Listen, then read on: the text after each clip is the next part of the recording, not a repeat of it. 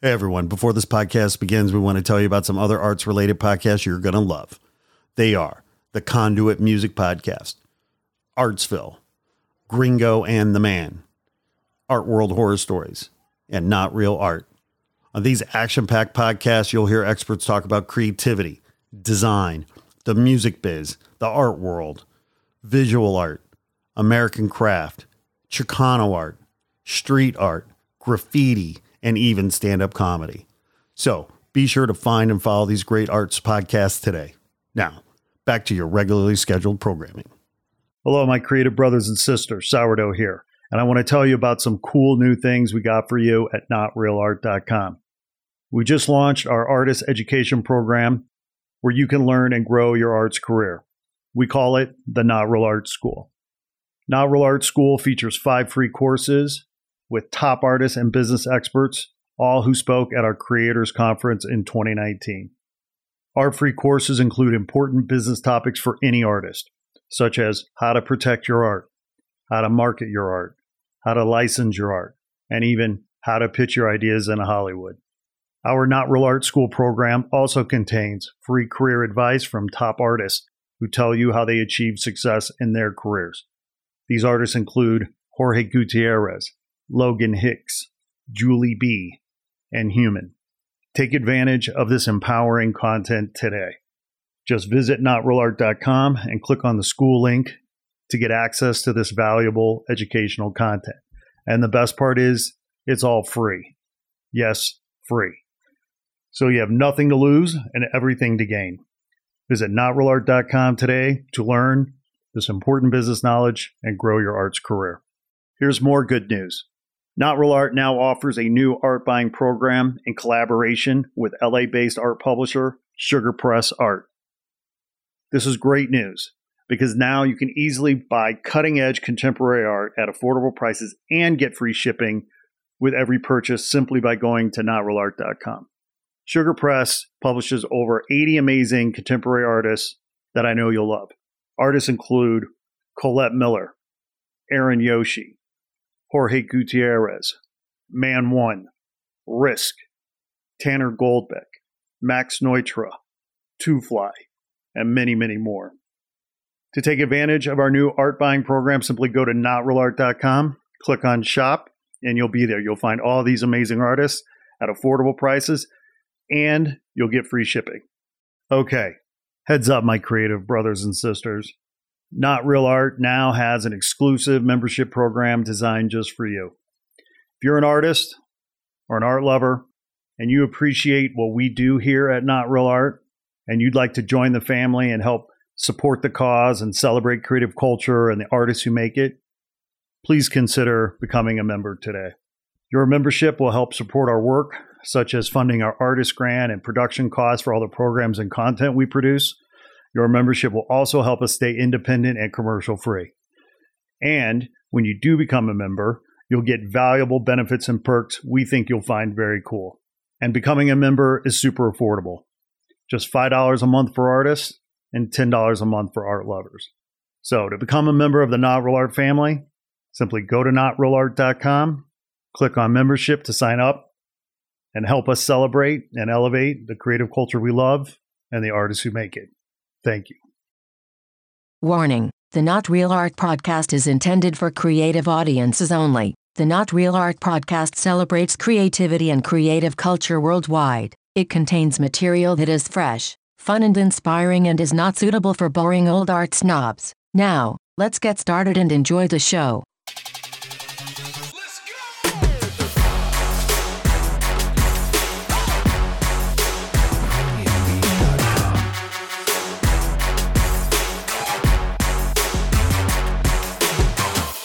Greetings and salutations, my creative brothers and sisters. Welcome to the Not Real Art Podcast, where we celebrate creative culture and the artists who make it. I'm your host, Sourdough. And on today's episode, I'm honored to be joined by artist Tijera Williams. Tijera is a beautiful human who is also a recipient of the 2020 Not Real Art grant.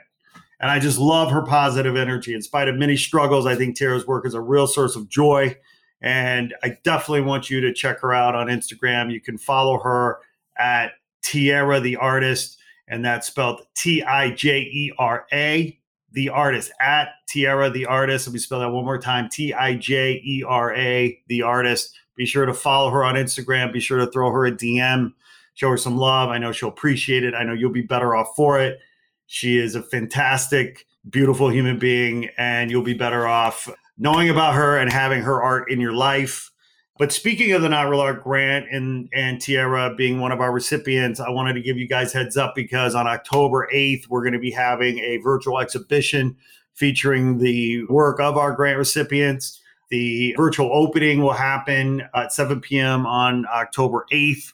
You can link to it through the notrealart.com website, our website, notrealart.com.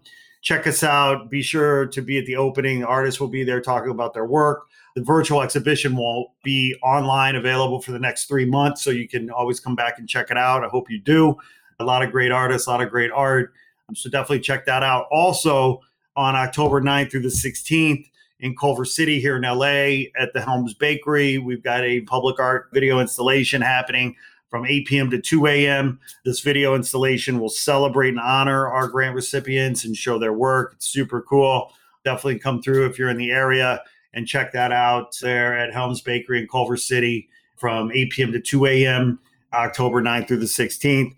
So, without further ado, let's get into this interview with Tijera. She's awesome. I know you're going to love her. And thanks again for tuning in. So, uh, here we go Tijera the artist.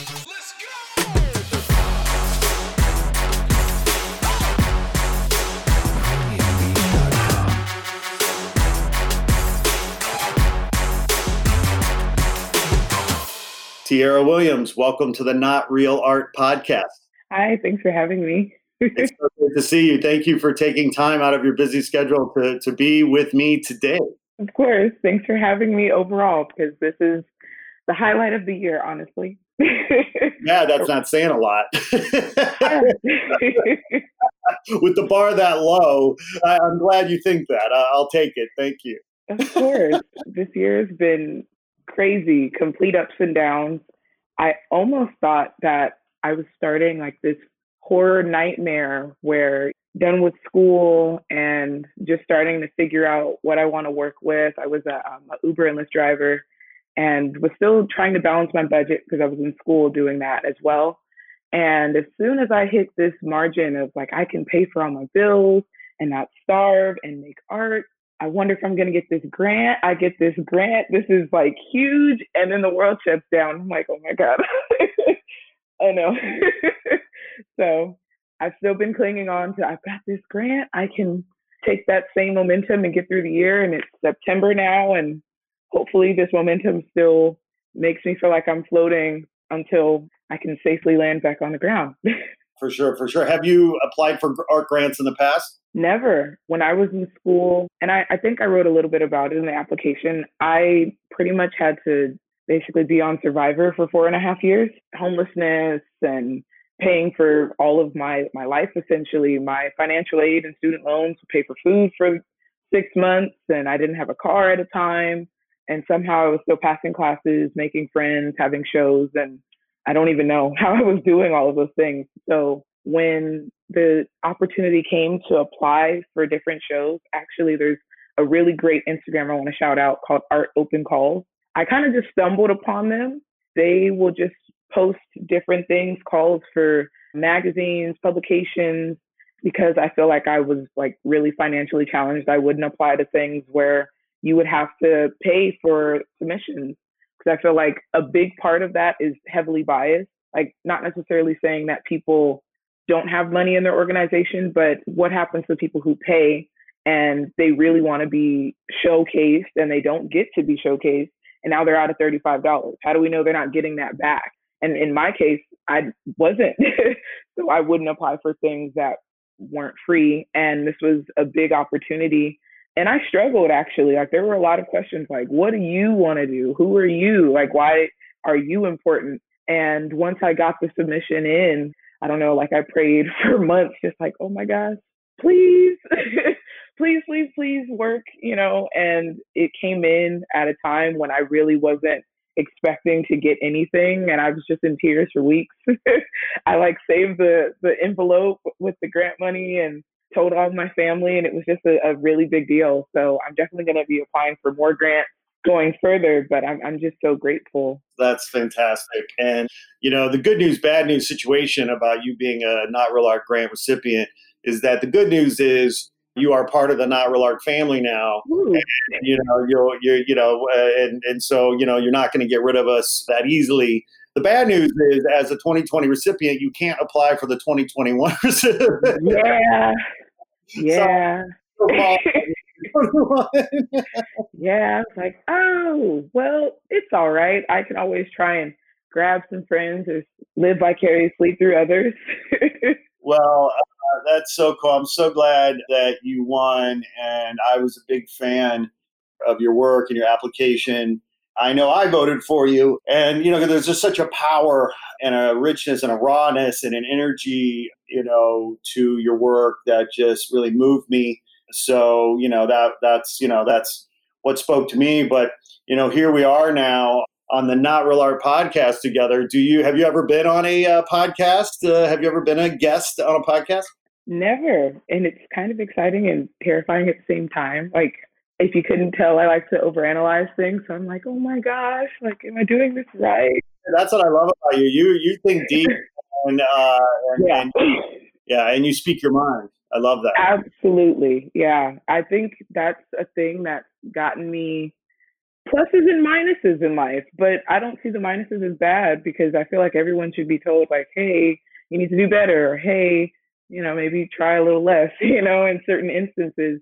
I'm that friend, I'm that family member that will level head somebody just for saying, like, hey, you know, everything isn't all about you, everything isn't your world. There's a greater perspective out there, and we just have to be open to it which is very interesting when it comes to like my friendships. Like I'm friends with conservatives and I'm friends with liberals, but of course I will still, you know, be on either side and let them know like, hey, like your perspective isn't everything. We all don't want Trump. So that's what I've been saying. I mean, it's like, listen, I'm not excited about Joe Biden. I'm not. But you know yeah. what? He's the lesser of two evils, and we just got to get Trump. It's not a vote for Biden as much as it is a, a vote against Trump. And I fear that there's a lot of like disenfranchised, like Bernie or not Kamala necessarily, but Elizabeth Warren uh, supporters who just don't want to vote for for Biden because he's just you know the same old, same old. Right. It's a big stress politics wise. And I don't know. Like I think I've gone full circle at first, similar to not really wanting to listen to the news. I also tried to stay heavily away from politics. But that's kind of hard to do when your grandfather's a veteran and the first conversation is hey, let's talk about why aren't we Republicans? he doesn't want to support them, but we always end up having these debates. And yeah, voting for me is like, well, I have to do what I have to do. I pray the Electoral College is disbanded because I really would just hate to relive this past election over again. I, I mean, I'm a female, but I thought I got punched in the balls when I saw the results. It was not a good day I think everyone went out for a collective like whiskey shot and just went to go hide in their holes because that's basically been these this past four years. Doesn't even feel like four years, really. No, I know. Well, what role can artists and art play in impacting the political discourse and, and not just the discourse, but the common good of our of our country? I feel like there's a mixture of things, and I'm slowly on either side. At one point, I didn't want my work to be political. I wanted like not real art, basically, you know, and the opposite of not real art, the things that people find pretty, like flower paintings, and of course, never any, excuse me, yeah. yeah. yeah. For a while, I used to call it like flower pussy art, just things that make you feel good and don't really enact any sort of change unless you're feeling good about yourself. And that's a genre of itself. But at the same time, I started to transition into things that make you feel good, but also make you want to say something and vouch for people. And I feel like artists can do that without compromising their love for aesthetic beauty. I put aesthetic beauty into every piece to make sure like it's beautiful while it's also saying fuck you. Like that's important. And I feel like artists should do it in every step of the way. It shouldn't be, oh, after Kobe Bryant dies, now we have millions of portraits of him. We should have millions of portraits of him now or before he passed and also speaking out about the things he did, not just a portrait, but I understand artists have to make money too. So as long as we're out here vouching for what we believe in in our art, and of course doing, you know, what we want to do, damn well please, I think that could help cultivate people who love the arts and aren't as vocal in politics. There's some people who, if their favorite group says, hey, I support this person, like Cardi B, I don't know how she's, you know, elected to to do this, but you know, if Cardi B is talking to Biden, then people who support Cardi B might be like, well, I might vote for Biden. And the same for artists. If I'm saying, you know, arrest and oh my gosh, not just prosecute, like make sure they're in jail and they're not getting out, they don't get cash bail, like die, like the people who've killed so many black and brown people, whether they're homeless, they're sleeping, their children playing with like toy pellet guns, like if an artist can, you know, say that they support this and they advocate this, their fans, their families would most likely, you know, rub off on that same note, essentially. So artists have a big, a big landscape and staking in changing the politics of the world. They just have to be willing to pick up their mic and say it.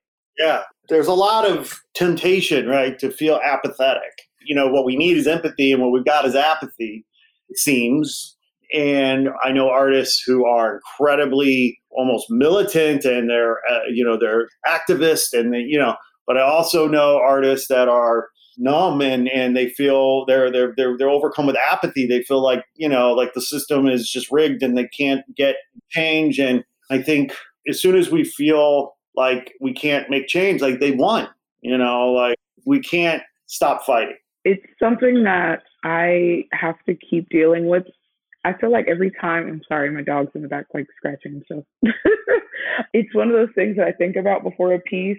I had never really gotten extremely political. I think that's like my most political piece. And going forward, it, I feel like it changes the way people look at a certain artist. And I don't think it's a bad thing, but I also feel like it's kind of like, oh, like you're one of those artists, not just, you know, like frilly. But when you look at the way the world is going, look at the way the world has been from origination, this has to be out here. And if we aren't saying something, we're not really saying anything. And how long can you, you know, be complicit to that? I can't. I just have to say something. I mean, the truth is, right? Artists are trained to see things that other people can't see you know, they're the skill set in being able to look at something critically, breaking it down, understanding its pieces, understanding how it works or isn't working or whatever. And I think that that ability is what is missing, right, in our general populace. And the fact that I sort of, you know, personally think of artists as not all, I mean, I'm speaking broadly, generally speaking, I think of artists as truth tellers, right? Like, like artists should be able to speak. Their their, their superpower is being able to see the truth, tell the truth, speak the truth. And it's nonpartisan. You know, it's not left. It's not. Sometimes it might lean left. Sometimes it might lean right. Sometimes it might lean far left. Sometimes it might lean far right. But ultimately, their their purpose is to tell the truth and speak truth to power. Absolutely. Like I was self-taught artist, so that critical thinking kind of just clicked at a very young age. And once I got into college, that just went into hyperdrive and now that I'm out, it's like that critical thinking is everywhere. Red pill, excuse me, red pill, uh, blue pill, you know, syndrome with everything. Do I take this car? Do I take this way to work? Or, you know, what do I buy? Like now everything has a decision. And it doesn't really help my anxiety because I love to look deep into everything. but I do feel like at the same time, I am improving my quality of life because I am caring about pretty much everything that I do in this world for as long as I'm here. So hopefully other people do the same. Hopefully. Yeah, that is so true. I know when, when we spoke the other day, you were telling me that uh, you're not creating art full time because you have a full time job now, correct? Yeah, I do with EDD. I think it's kind of funny. Like I started on unemployment, but let's see, I was doing Uber and Lyft and DoorDash and Postmates I was working as a photographer. What else was I doing? Like pretty much any and every odd job, any way that I could still paint full time and pay my bills. And all of those, you know, have since stopped. And I was on unemployment for about maybe two or three months. And like, you have to apply, you have to apply. And I just remember saying in college, like, oh, I'm going to work as an artist full time. And if it gets really hard and I just can't make it, and I was going to give myself like two years, then I'll just go work for the man and get a government job. No big deal. Well, two, three years turned into two, three months of, hey, you're unemployed. The world is, we don't know what's happening. And I got the job. So I file claims. I'm the person that's behind closed doors, making sure people actually get their money, which is extremely rewarding. But in these times, it's also really stressful because I'm kind of like a secret agent. you know, I know more information about people than I think they think we know. And I also have to just be like, I'm here. I work for the state because some people are like, oh my gosh, you work for EDD. What's, you know, what, what about my claim? And what about this? And what about that? Or, oh, the EDD this. But as an artist, I try to take a step back and go, this is what Tijera, the person who just needs a check, is doing. And Tijera, the artist, still has to clock in at six o'clock and make it work. And sometimes I work, and other times I organize my studio or I draw a whole bunch of sketches or buy a whole bunch of canvases and start them and do not finish. so I feel I go around in circles with my pieces, but I think this was around the time that Ahmaud Arbery was murdered and the protests were picking up and all of these publications who normally would, excuse me, would like speed past black artists or people who would submit, they're like, oh, we want you to, you know, send in your your work or you know give us an email we'll do a, write up on you and it was so overwhelming that basically we just rushed into doing all of these these different things and i started you know share my work a little more. I'm kind of recluse when it comes to that. I don't know why i just am. And someone had reached out to me in oceanside. I think it's the hillsong country club in Oceanside and they offered a solo show. So I'll be having my first solo in hopefully, if COVID allows, in March. So it brought some blessings along with, you know, continuing to do my work and trying to keep a roof over my head. So I'm really excited for the future and hopefully with COVID going down or I don't know, things opening up, who knows, I can do more. So many writers over the years, over the decades, right, writers have often valued the chance to take on odd jobs and interesting jobs because it informed their work. There was this cab driver that I used to get, taxi driver back in the day in Chicago, where I'm from, and I don't know. He, I, I, I had him a few times, but he was a writer and he had his notebook, and he's like, I, I drive cabs because it gives me inspiration and ideas for my writing. Yeah to what extent do you as a as a painter as an artist as visual artist to what extent do you think of these odd jobs whether it's uber or whether it's doordash or whether it's you know edd to what extent are these um, sources of inspiration for your work or are they just jobs to make ends meet? As far as the odd job route goes it started just as me thinking i could do anything from 18 like well i can't get an office job right now because I'm full time in school. Why not take whatever they give me? And then once I realized that I could do delivery jobs pretty well, just as well as I could juggle going to school and working for myself, it became like fun actually. And I relate to your your cab driver because there were tons of times when I was an Uber or Lyft driver where someone would come in and of course, you know, people there's people who don't want to talk to you. And there's others who just want to know all about your life. They tell you a piece of their story.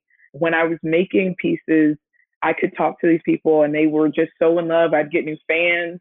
They'd tell me, you know, try this art walk or, you know, don't be afraid to smell the roses. Don't stress yourself out. So it was kind of like having your own little support group for 15 minutes, you know. So with the, I guess, the gig climate and going that route, essentially, it's allowed me to have like this niche where I can see what real people are doing. And I I found that I, I have different passions as well to the furthest extent of for the sake of the art. A lot of my focus is the African diaspora, but that spans like worldwide. And I don't want to be like the main representative for black people or the diaspora as a whole. I just I want to make sure I'm clear in saying that, you know, I'm a part of it and this is my perspective but I want to widen my perspective by being open to others. So I found out I'm like a, in love with language. I started been learning Spanish for like six years. I just started picking up French, um, sign language, and hopefully later on Italian, Swahili, and what's that other language? Maybe Mandarin, just in case. You wow. know. now you're just bragging. now you're just showing off. well, I mean, some like the first few like Spanish. I remember as a kid, my mom just said, "We all need to learn it." Like we all need to learn it, but no one is. So I've been there. Even now, after getting my BA, I decided to go back.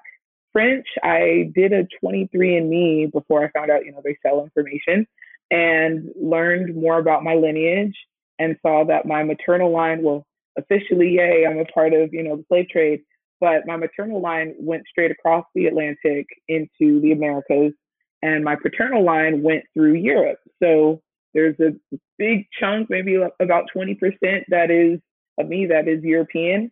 And I've always wanted to tour through Italy and France and just explore. So why do that if I don't know how to speak the language? um, I'm jealous because I barely speak English well, let alone any language. But I, I have done a little bit of traveling, and I can tell you that my I'll just share with you my trick because what I've learned is that if I don't know the language and I'm in another country, the secret is a smile. You you can get you can get so much done, you can get so much information, you can be you can have such a good time. If you leave with a smile, people know, oh, okay, yeah, because it's universal, right? A smile right. is universal. But anyway, that's all I got. I just got a smile. yeah, I'd love to be fluent, but I think in learning a language, you also learn a culture. And in learning the language and the culture, you start to become an advocate because you care. Yes, you want to, you know, have the end goal of being able to be completely like, you know, everyone else essentially. But in the way of art and, you know, connecting the two, if I know more about Yoruban culture, eventually I'll be able to go and travel. If I know more about it on paper and I'm willing to learn the language and I'm willing to abide by, you know, the way they work, when I present this in a painting as my perspective or you know hereby some of my perspective it's not fraudulent and people can't say oh you know you're appropriating when and that leads to you know more discussion i want to be a blank face but at the same time i want to be outward and open and i try and challenge that in my art at at one point i actually thought that i would be an anonymous artist never wanting to show my face never wanting to ever say that, hey, Tijera did this. That changed abruptly for me. In 2018, I picked up a camera for the first time, and I'm actually very camera shy, which is probably why when I go on my social medias, I'm like, ooh, I don't know if I should put myself out there. But when I do, I'm always met with well loved and, and respected comments like, you know, do do more of this. But it I don't know, for some reason it, it conflicts my inner being of being an introvert. But once I picked up the camera and thought about focusing on the things that I love, like the great artists that I learned from, studying um, Goya and Picasso, and then moving more into like Kerry James Marshall and, you know, more contemporary of like Kehinde Wiley, I started to see that I don't have to necessarily hide from that. So I've become my alter ego through photos and the paintings, I guess, are starting to turn into like a conversation with the photos. So I'm still working out a way as to how to put them together into one big book, I guess like a memoir essentially. But yeah, it, it's a big transition trying to make sure that I connect to the things of the earth, the people of the earth for the sake of the art. What does your practice look like right now? I mean, EDD is is obviously a full time job, and thank goodness you have that paycheck, that security for the time being. When are you able to practice? I actually work in my little studio. this is a painting I've been working on for quite a while, but for the podcast sake, it's going to be my second largest painting. And essentially, I start with an idea. Uh, most of the time, I dream my paintings up, whether it's um, just a piece that I've heard from somebody or an image of a face I collage it for quite a while and think about it a lot. Like I, I obsess over it. And then I make sure I have a canvas that fits that idea. And lately, I've just been getting bigger and bigger. But I'm trying to, you know, go back to being small because I have millions of 16 by 20 inch canvases. um, but after that first dream and giving a color to that focus, from there, it's either I obsess over it and there's the ecstasy of creating, or it's like, hey, you better paint me. And there's just, I'm full of agony trying to make it work. And I guess the first few steps, I'm kind of slow for this painting I'm working on. It's built off of the idea. Of course, I had it before I got into the EDD, but it's also heightened that I feel that everybody is a number in the eyes of the government, which we all know but down to like your social, your blood type, everything is a number. And I found that out when I had researched for my collage. Essentially, on the background of it are about a thousand names of people who were murdered by police all around this country from 2009 to 2019. And I've read every single one of their stories, researched them. You know, some were in the news, some weren't some people were murdered at the same time with the same name in a city probably a thousand miles apart for like nothing really and this i guess that idea for data is going into this new piece and trying to get us to see that we're all connected and at the same time there are power in numbers that you know we know our numbers are still collectively being used and basically like tactile essentially so we're, we're a binary system so I pretty much obsess over the work. I come up with its its reason for living. I want to connect it to a pattern, and I kind of decide on the way: is it going to be a collage? Am I going to fully paint it? Am I going to draw inspiration from famous works? Am I just going to stick to being, you know, me, myself, and I? and once it's done, I kind of just like kick out into the world. People are like, "Wow, this is great." and I debate on if I'm going to let that ride or just move on to the next. Sometimes I, I do have that moment where I'm like, yes, I can finally do work. But I've found that, especially since in college, I haven't really been able to do a piece and then do another one subsequently, like right after. I've been working on this piece for three months, and I think I have like 10 pieces of the pattern on there when if I was full time or at least had more time, I would have been done, you know.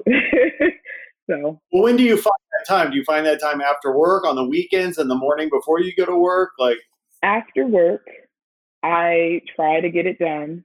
Oh, also I work from home with EDD, so it's like a, a up and down. Like sometimes I go to the office, sometimes I'm here. So it's a consistent like schedule of like, no, you can't do that. Well, maybe you should try that and then trying to focus on oh, maybe exercising or having to go pick up groceries. It's it's a hassle. I've never been in a full time job setting, so I commend nine to fivers, um, especially nine to fivers who have kids or trying to do something about their work because it is a lot.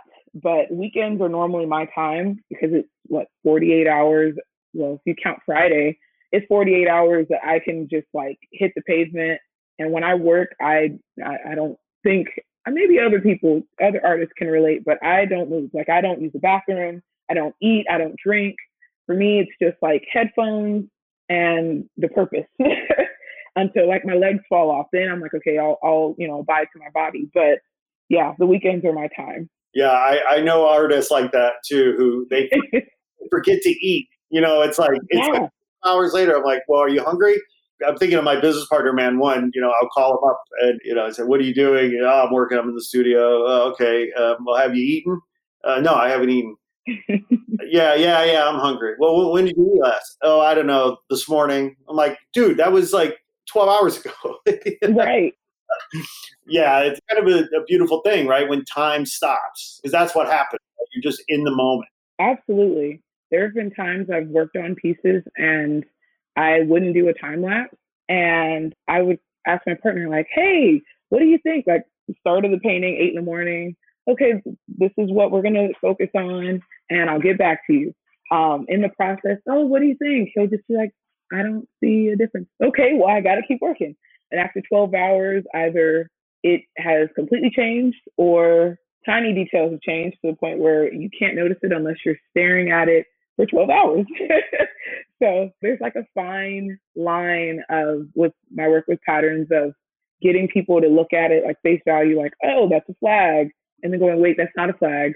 Oh, wait, that wasn't a flag that made me think it was a flag. You know, but there's a lot of work that goes into that. And if I can honor a person or a group of people um, or my people by sacrificing 12 hours of my weekend just to make sure that's right, I'm just going to have to do it.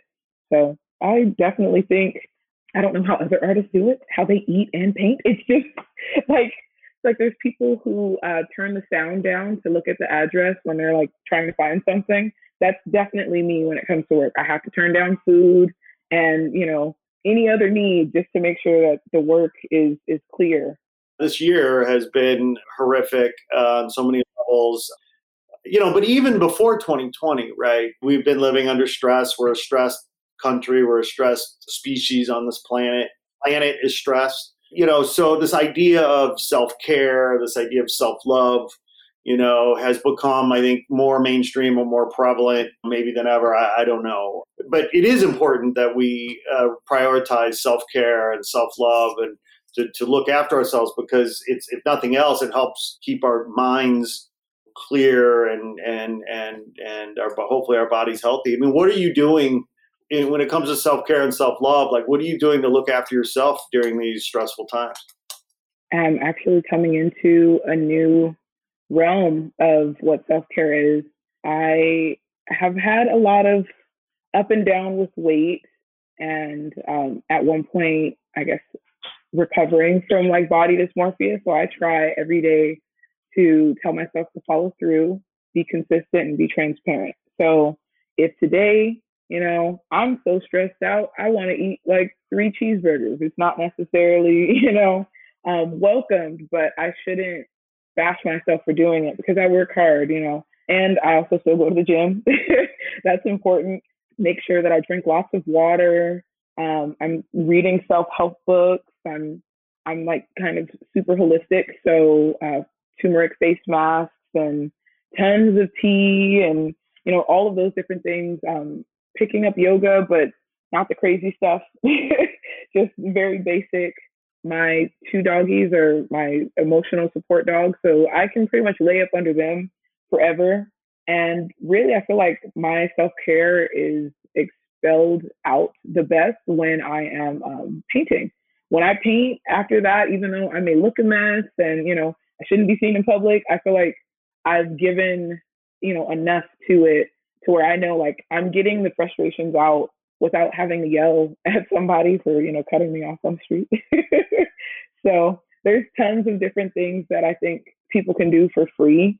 I'm also in love with cleaning. So cleaning my apartment, oh, sometimes it's a hassle, but there is nothing better than that feeling after you've like mopped the floor and just the smell of like Pine-Sol in the air. You're like, oh my gosh, like I feel loved. Or like reorganizing your your clothes, going through especially in a weird way, we're in a pandemic, but people are willing to shop for clothes that we won't wear anywhere. like just doing a host of different things in the spirit of self care makes me feel very satisfied.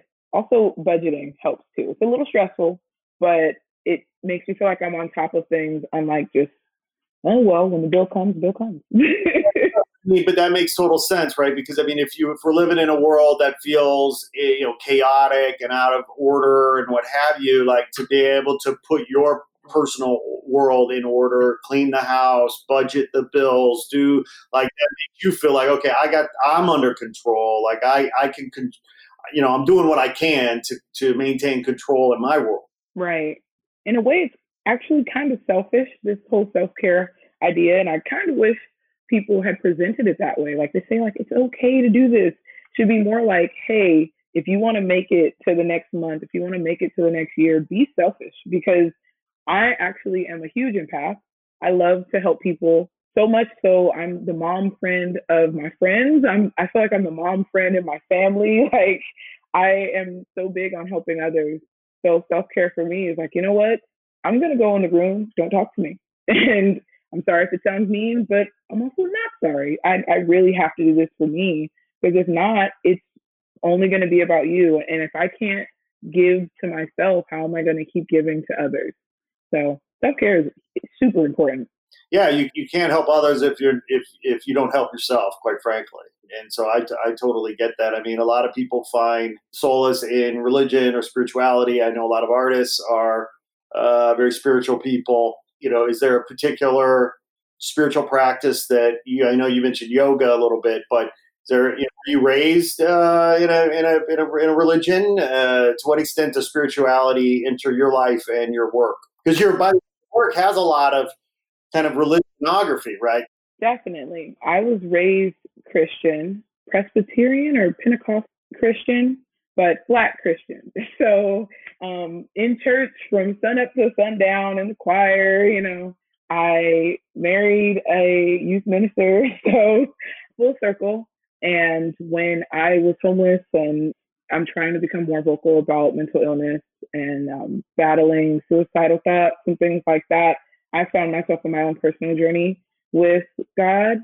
But I felt like like my origin as far as art, like um, Michelangelo was a huge impact and inspiration for me. But it was like most of his work was solely based on that, you know, like this iconography. So it, it's in my work. But as far as like my life goes, I've kind of been battling it because I believe there's a God, I believe there's a higher power. But at the same time, now that I know throughout African, especially like Nigerian Yoruban culture, there's multiple gods. Like there's Oshun, you know, the, the goddess of light and love, you know, Yemaya, who's basically like a, a sister to her, sister power. Um, Shango is who we believe is Thor, just in a white version. And there's this power that is being spread through our ancestors.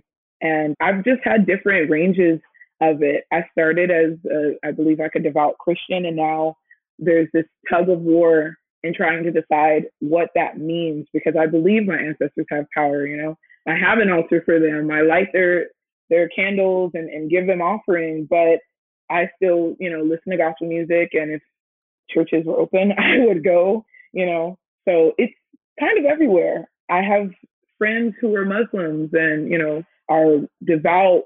Um, I have friends who are atheists and I'm kind of just absorbing all perspectives so I think growing up and especially getting into art, it became like religion, religion, religion was going to be like the focus of my work if I did branch off from not necessarily focusing on myself. But I started to see, especially in starting to research, a lot of religions want you to take on what they say. And that, of course, is something I debate my work because it's very similar to supremacy and saying how, you know, superior groups want the minority groups to do what they say. And the same could go for, you know, your family wants you to do what they say. You you're born of them. They want you to not be an artist. They want you to, you know, be a doctor or they don't want you to believe in that. It's frowned upon or, you know, you'll be cast out if you think something different. I guess like a smorgasbord of religion for me right now. Um, hopefully that's not blasphemous, but I guess I'll figure it out a little later. For me, I just I think it's okay to be open to having that duality. Like I can believe in Jesus as long as he wasn't a white man. And I can believe that my ancestors still have power because they had power when they were here. And if they had power when they were here, they have to be able to give me power now, or else I wouldn't be here. So a full circle thing that I have to just keep playing in my head to make sure it's like this makes sense. Well, it's a journey, isn't it? And it's a personal journey. And you know, the idea of and I what you're saying resonates with me. I mean, I grew up in a you know very kind of Midwestern Christian kind of fundamentalist family. My grandfather, I come from a long line of ministers, but the idea of a mon- uh, the idea of a monotheism, one God, is a very fairly new idea. I mean, for so many you know centuries before, you know, it was a it was a so many gods, you know, doing so many things. And, and I, you know, there's such a richness and a power. And I totally get that. I totally see how our ancestors would believe in multiple gods. But I could also see how a group of people might come up and say, no, no, no, no, you're wrong. We're right.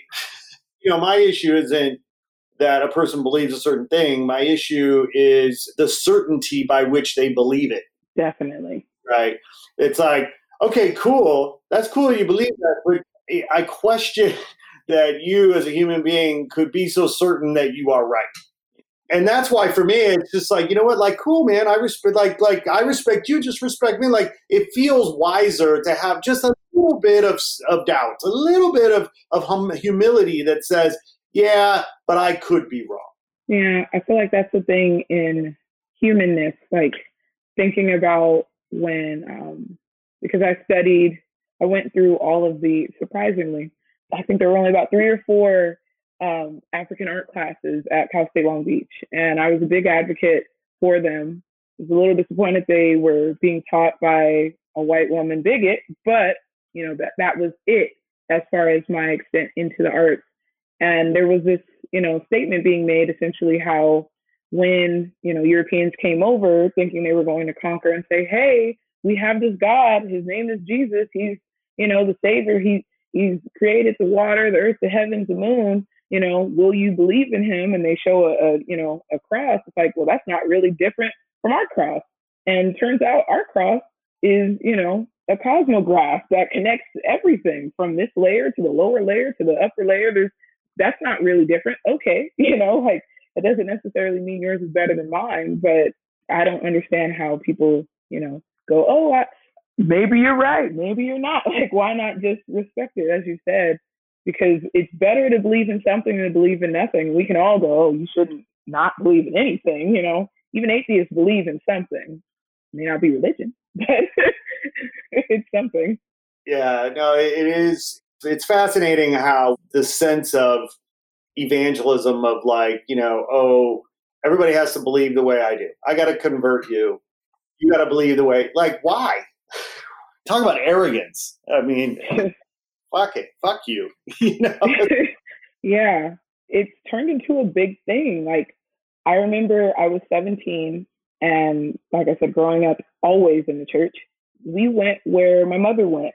So if she loved her pastor, we had to love her pastor. And I was kind of a defiant teenager, I'll admit. But once I got to a point where I was like, you know what? Your pastor isn't my pastor you know, my my great aunt who um, transitioned, she was a Jehovah's Witness, and my grandmother, who's still here, she speaks to angels. So we're all on different, I guess, wavelengths of our spirituality.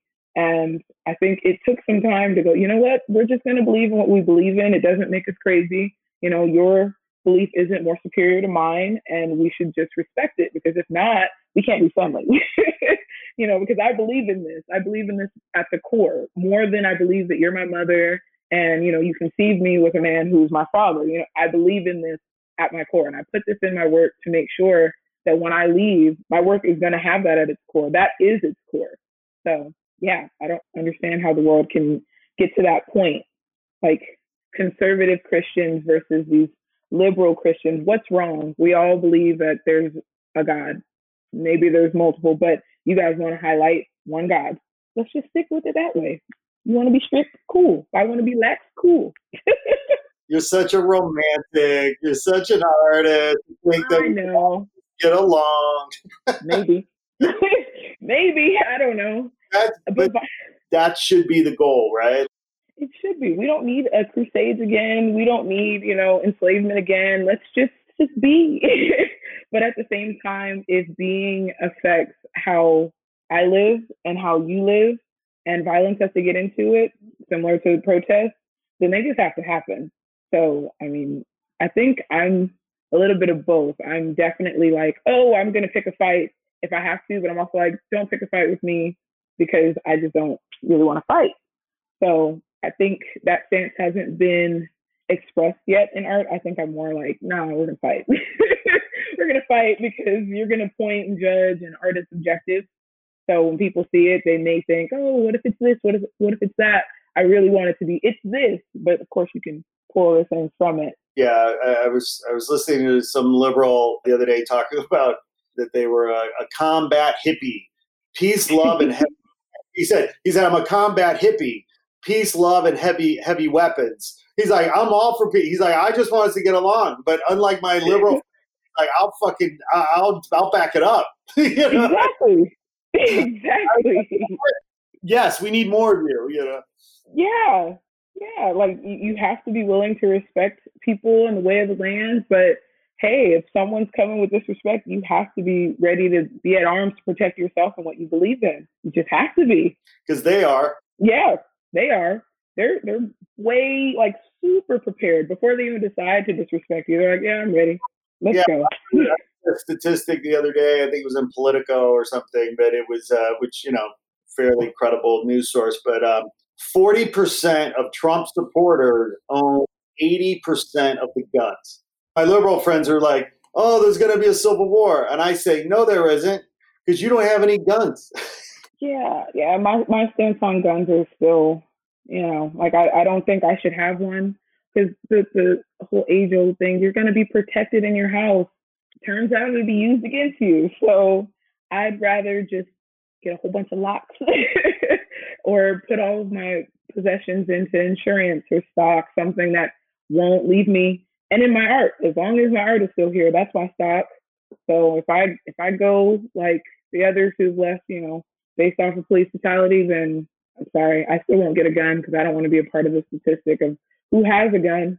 But at the same time, I'm not frowning upon people who do have them. I know people want them. It's just it is a complicated kind of crazy on, on so many levels. And I don't begrudge anybody who wants to hunt, and I don't begrudge anybody that grows that grows up in a culture of the you know, hunting and and you know what have you. Um, but I think that you you have to have common sense measures that keeps guns out of you know the hands of the angry and the mentally ill.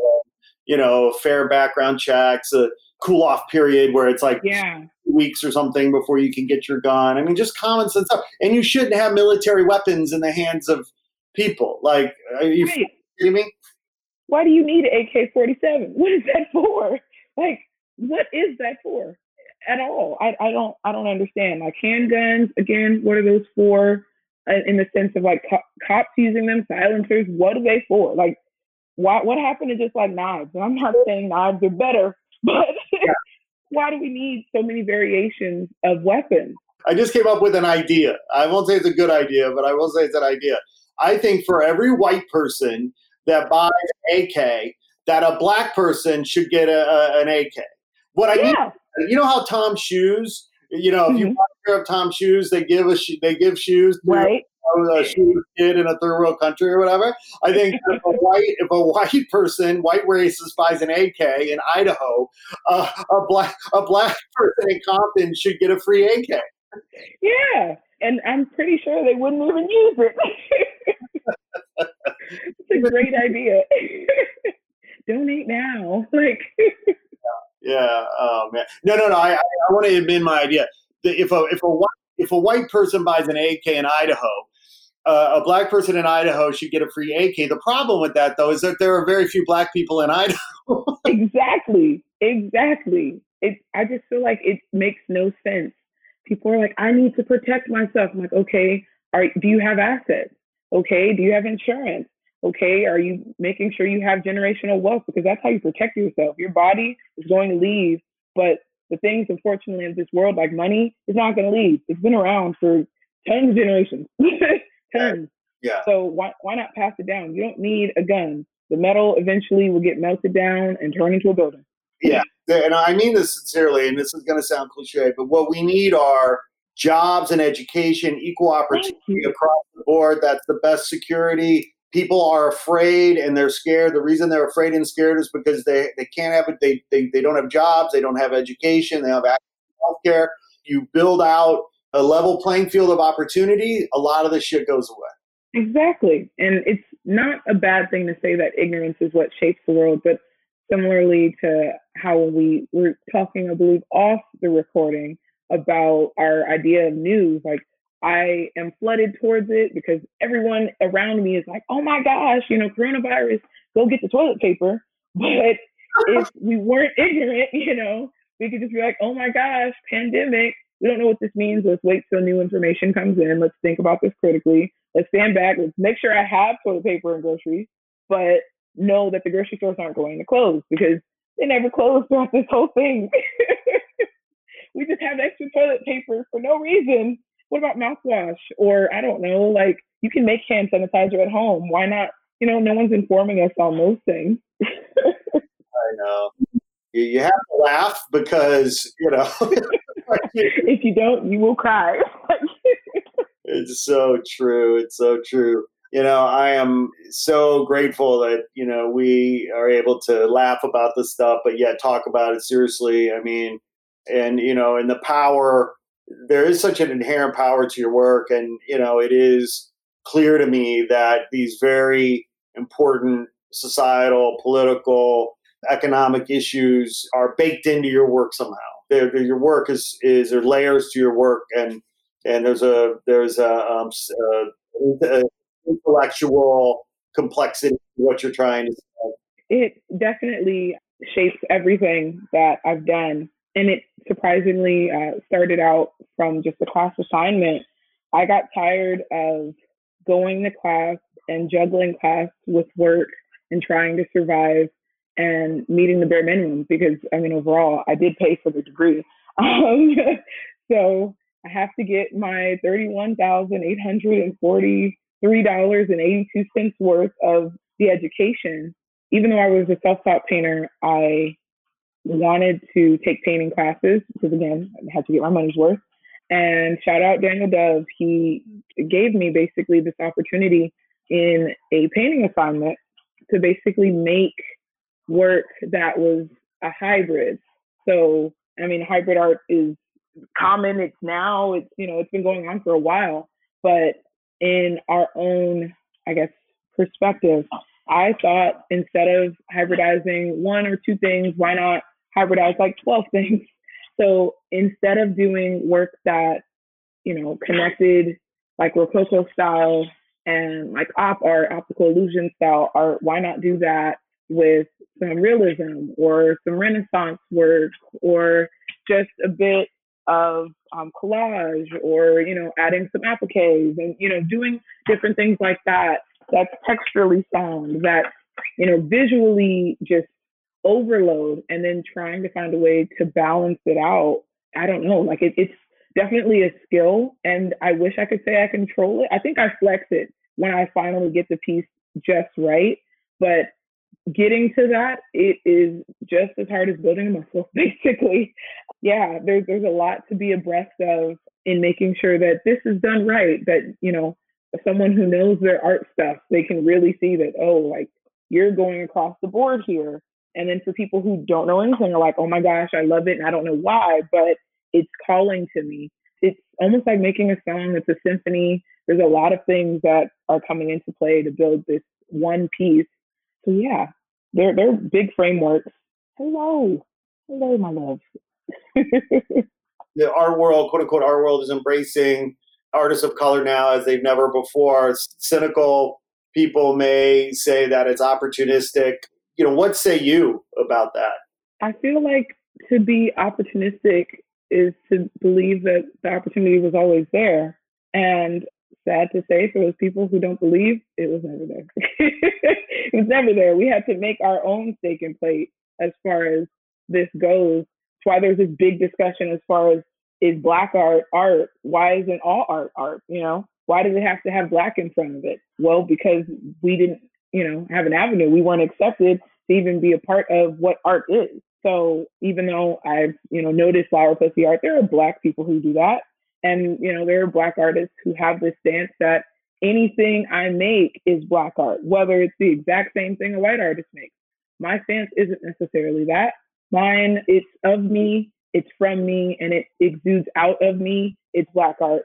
In the case of if I'm talking about Black issues, if I'm advocating, or excuse me, advocating for Black improvement, Black, this Black renaissance, you know, like the growth of our people merging the gap between what Black people experience and what white people hypothesize about how Black people experience. If those things aren't mer- like merged and married, that's not Black art. And people can fight me on it, but at this point, I've got my and I'm ready to, you know, stand up for it because I feel like truly, similarly to, you know, Black advocates, if you're not advocating, and it starts to get into this whole BLM thing, but if you're not advocating for the growth of Black people, all lives in the sense of mattering, they can't matter unless Black lives matter, if Brown lives matter. The same for art. All art can't matter unless Black art matters. And we've never had those opportunities for it to matter. So we can't be opportune you know, and, and have this idea like, oh, I'm just going to hop on the bandwagon. I've been doing this my whole life. So there's no bandwagon. I'll do this whether white people recognize me or not. Yeah. And, you know, when you studied art history in college, how many Black artists studied? Like I said, there were only four um, African classes, and they were all type, taught by one white woman.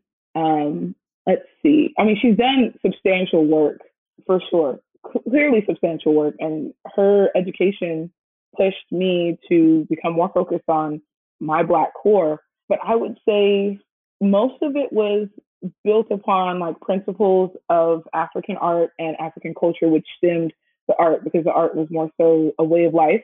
And then the current work of Black artists, I feel like it was a crash course.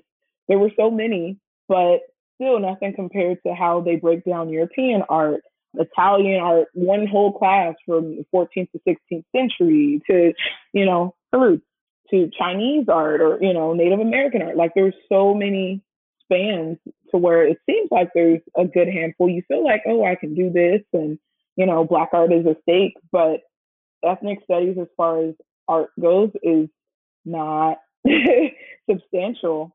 So I would probably say overall, I'd say maybe like a tenth of, of black artists that are huge today. Yeah, a tenth. But she did inform me of some greats like Renee Cox, um, let's see. I mean, I had already known of, of Kehinde Wiley, of course, Kerry James Marshall. Honestly, I would go into museums sometimes, and similar to my music taste, I'll listen to music and not care for the artist. Like, I just want to hear the song first before I realize, like, I'm in love with this this artist's work. I would do the same in galleries. Go and look and see if I really am in love with the work before I figure out who it is, and then you know match color, the name, the face, and work. So yeah, it was definitely outnumbered as far as what was being taught for white artists or the masses, and then this little corner on the third floor in the dark where the lights like twitching. Yeah, that's where all the black stuff is. Forgive me if I'm asking an ignorant question, but I mean, but isn't it interesting? You know, like you know, we were waking up to this idea of systemic racism, and but I mean, isn't it interesting that you had to take an African class to learn about some of these artists versus learning about African artists in art history? Yeah, yeah, it it was a big donut like turnaround like moment for me. Like, hold up. Yes, I understand college is the sense of higher learning and education. And eventually I feel like I'm gonna end up, you know, calling that out. But I had started when I decided I wanted to go to school, I originally would have gone to Otis College of Art and Design. And that would have been amazing, but I didn't have full funding for that from my family. So I went with the second best, which was Cal State Long Beach. It's a great school, but is it a great school for Black artists? Not necessarily, especially when you show up as a Black artist and you don't know you're a Black artist. Your whole surrounding, and of course, not to you know point it out, but I have to say it. The whole art building, the one or two buildings that are for artists, are full of white, Asian, you know, artists, and most of them want to be graphic designers. Most of them want to make you know overpriced flower pussy art and I want to give a damn and I don't know how because I don't have the tools because my teachers aren't black because the focus isn't on making sure me as a black artist succeeds unless I'm the bitch in the class who says, hey, focus on me. Hey, let's do things my way. I'm paying for it. I should get a say so. And HBCUs, I love them, but they also don't go very deep into fine art aspects their focus as far as art goes is also graphic design, as if that's the only route. When I feel like my art deserves to be damn well in a gallery space. Um, it damn well deserves to be on a t-shirt. Like it can be on all sides. And in some ways, some people say you don't really need a degree to be an artist, but some ways you do if you want to, you know, pull the appeal off and I guess the presentation that I'm doing it in. Because I wouldn't have explored what I, I now do now if it wasn't for college, if it wasn't for that first moment and realizing like, oh, like Gabra people live in walking around huts. Like they carry their houses with them. That same stability can be used in my artwork as to how when I make something, they can be carried together and now they're a whole series instead of just one tiny piece. And you know, connecting those things to how I exist unfortunately, I really truthfully wish that other colleges, you know, Cal State, UC, all around the country, like this is a stake in getting black and brown artists to believe like you can be an artist and not just a graphic designer. Anybody can buy Photoshop, anybody can have Adobe Suite, but it's what you do to a piece, it's what you do with the medium that changes it, and that makes you an artist. So I'm a big advocate for it. Hopefully, if they pass some type of law, I'm going to be the first one to sign. And if any school is daring enough to allow me, I'll be a professor and like fuck that space up and let them all just be like, oh my gosh, yeah. how is she here? Because not not you know knowledge is power. It is, and and you know, and that's why they want to suppress it. They definitely do, and there's a lot to learn in um, African art classes or African uh, Africana studies classes. So I urge those who are you know just realizing that you know racism exists take a gander in one of those classes and not for the love of god not any of those between the 50s to you know the 2000s just because it's in black and white doesn't mean it was that long ago. My grandma's like 62 she was alive during this era. So she's not in black and white. Why is this you know learn about things that institutionalize why we celebrate you know martin luther king. And people don't even really celebrate him. He was murdered. How are we celebrating someone who was murdered? When you murdered him, I, it's super frustrating. But at the same time, I want to, you know, give them that space, those virgins to systemic racism, and saying, you know, welcome. You now can see you're woke, like you've you've got new eyes, but do something about it. Give a damn about it. Like I personally cannot, for my own psyche and, and care, I cannot watch videos of other black people being murdered by police or even beat up by police, it's it's just so surreal. Like I feel like I'm there and I'm getting pummeled and the shot is going off and my life ends as soon as the video's over. But to see in turn little white girls like standing in front of, you know, black protesters and using their bodies as full force, like literally saying that we are one and you're not going to get to him unless you go through me and I know you're not going to go through me that makes me feel supported. But I know it's they're they're out there, but across the country there is not as many as we know we definitely need. Surprisingly, white people are the minority, but the majority in public appeal. So I just if this podcast does anything, please support us.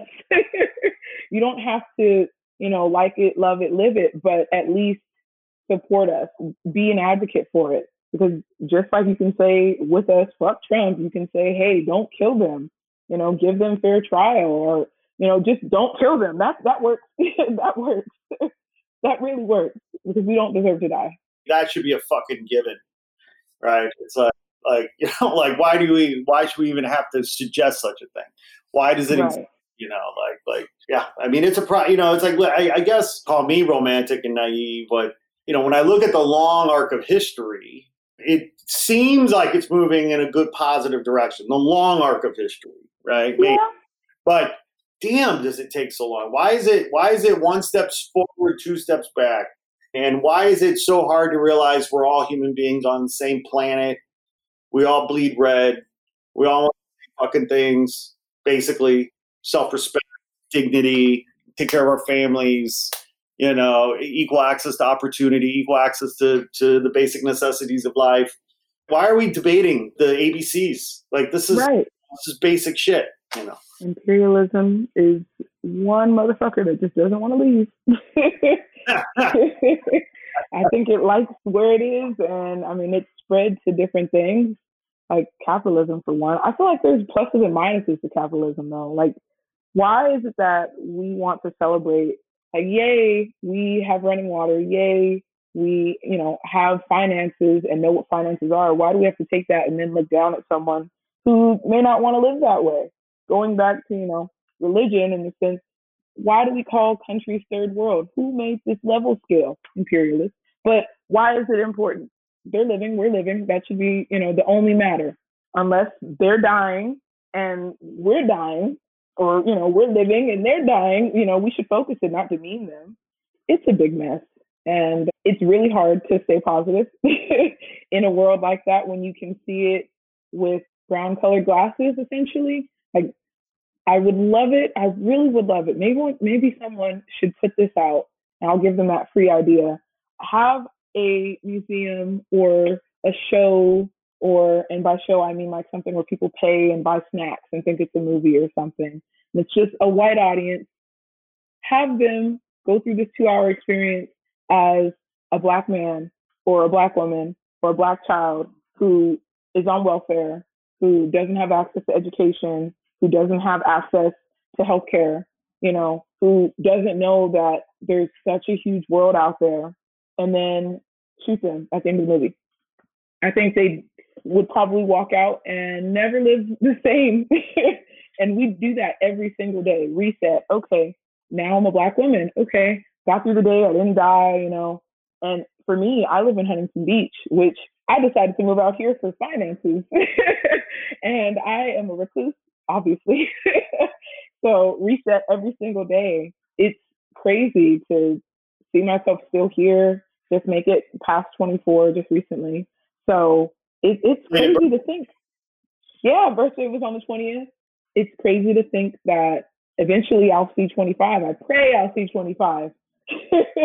I really do.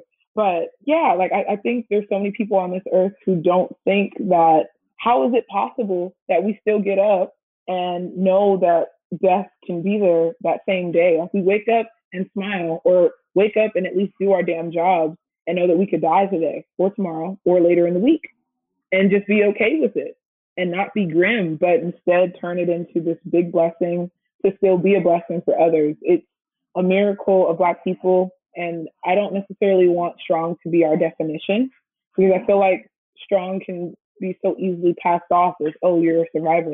Well, if I'm strong, what does it make the white weenies? you know, like they don't have to deal with any of this. Wouldn't that mean they're weak? We're not calling them weak. We're just calling us strong. So why not just be people? And why not just be people who have the same opportunities, who have the same principles and values established? Get up, do what you have to do, be really good at it, and do it again. Yeah, I, I, I have to. You know, it's it's interesting. You just talked about turning 25, and I'm tripping out a little bit because I turned 50 this year, right? And I'm th- and I'm thinking, wow.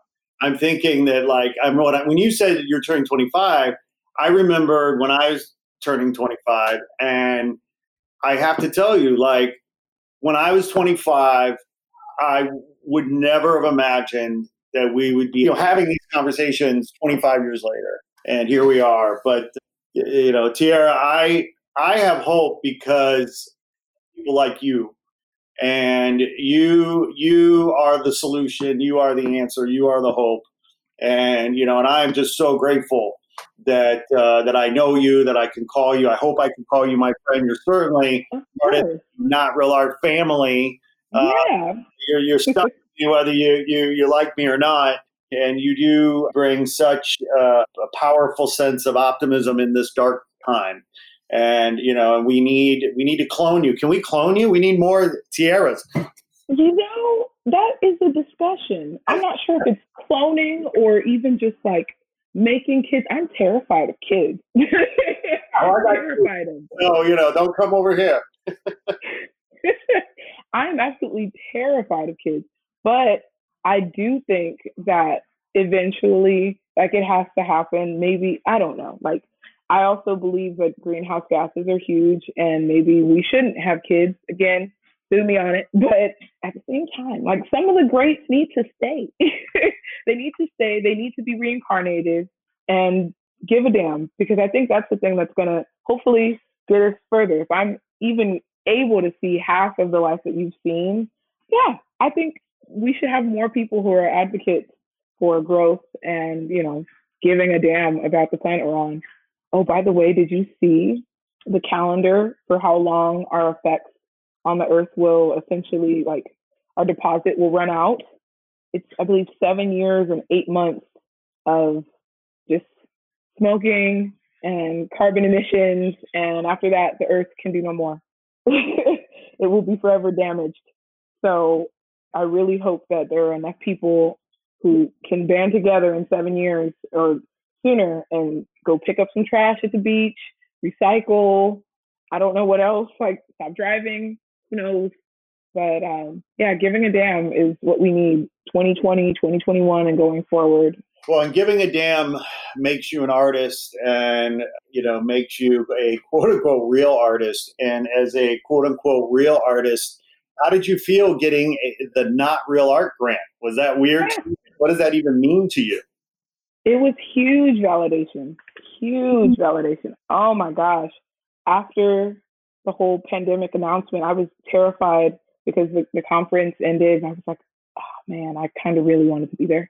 I was like, now I think I, well, now in hindsight, I know what the class of 2020 felt when they couldn't walk and graduate. At first, I was like, oh my gosh, I'm so glad I walked in 2019. I'm so glad. But then to turn around and feel this is like, oh, I get it. But to still be validated, it's like, oh my gosh, my work means something. I'm not a fraud. I'm not a fraud. I'm real in my work. And people see that.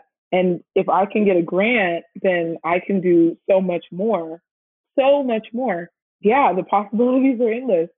I felt like for once, like this little black girl was seen, and it's just showing even more to my family. Like at first, they weren't big supporters of me being an artist. Like they were for leisure, but once I decided to like make it a career, they were like, "Oh no, oh no!" But after, yeah, I, I showed them, and I mean, they support me now.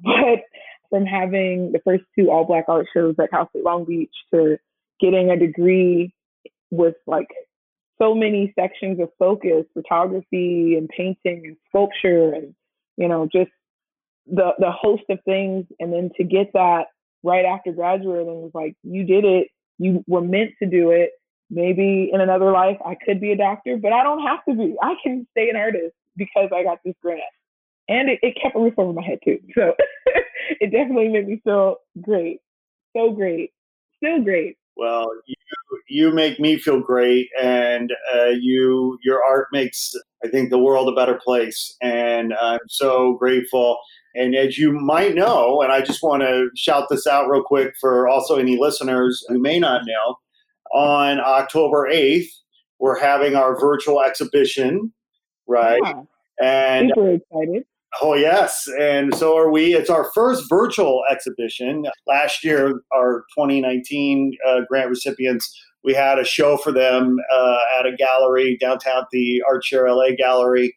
You know, we would have done the same this year, however, you know, in a COVID age. Um, a virtual gathering is is what we should be doing. So we are going to be featuring you and your other five grant recipients uh, and the artworks that you submitted to the grant you know you will be there the other grant recipients will be there. You can speak to your work. You can speak to the folks that are coming. We're inviting over 50000 people to come and be a part of the virtual uh, zoom on october 8th that show the virtual exhibition will hang for about three months um, so people come and view the work you know uh, for a while which is great and we'll continue to promote it.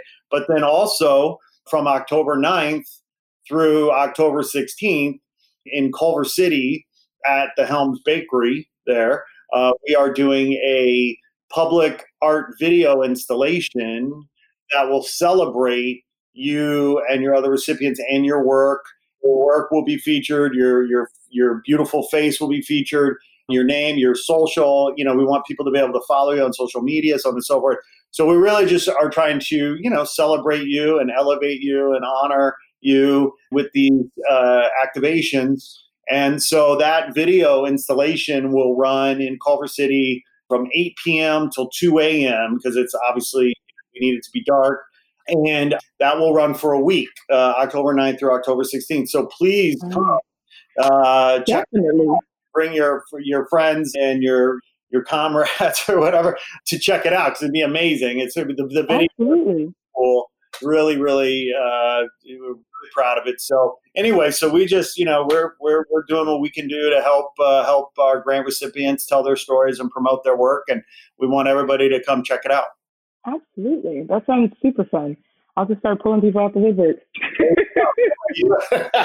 hey, you, you're with me. Yeah. Well, Tijera, we got a lot more to come. It's such a great time being together today. Thank you for uh, sharing your story with with me and with our listeners. And uh, this is the first step in a long journey for us, and I look forward to what awaits ahead. Absolutely, I'm so excited.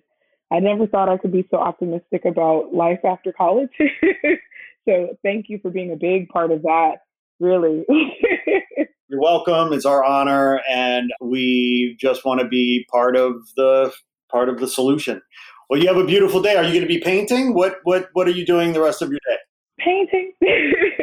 lots and lots of painting. I finished a painting that's on my portfolio website right now called the Transatlantic, um, well, excuse me, the Annunciation of the Transatlantic Black Woman. And it's basically me as, you know, Venus. um, so that's like my self portrait and the thing that I wake up to every day to keep me motivated and ready to go. So I breathe in that breath of strength or, you know, embodiment of whatever I feel for the day, transparency, excitement, and get to it. And this is actually finally a weekend where I can paint. Last weekend was all about celebrating a birthday in, in COVID land, um, which was really stressful. But yeah, now I can just stay in my, my nice little apartment and, and paint until the sun goes down. Well, uh, enjoy your bliss because I know uh, painting is your bliss, and to be able to to sit uh, in that that sense of joy is a is a true gift, and I know you're grateful for it, and I'm grateful for you, Tijera. You have a beautiful day, and we will talk to you soon. Thank you, thank you, thank you. hey there! Thanks for tuning in. Please be sure to like this episode, write a review and share with your friends on social. And if you haven't already done so, please press the subscribe button and follow us on Instagram at Not Real Art World. If you're an artist, be sure to apply for our 2021 artist grant at notrealart.com. Sourdough out.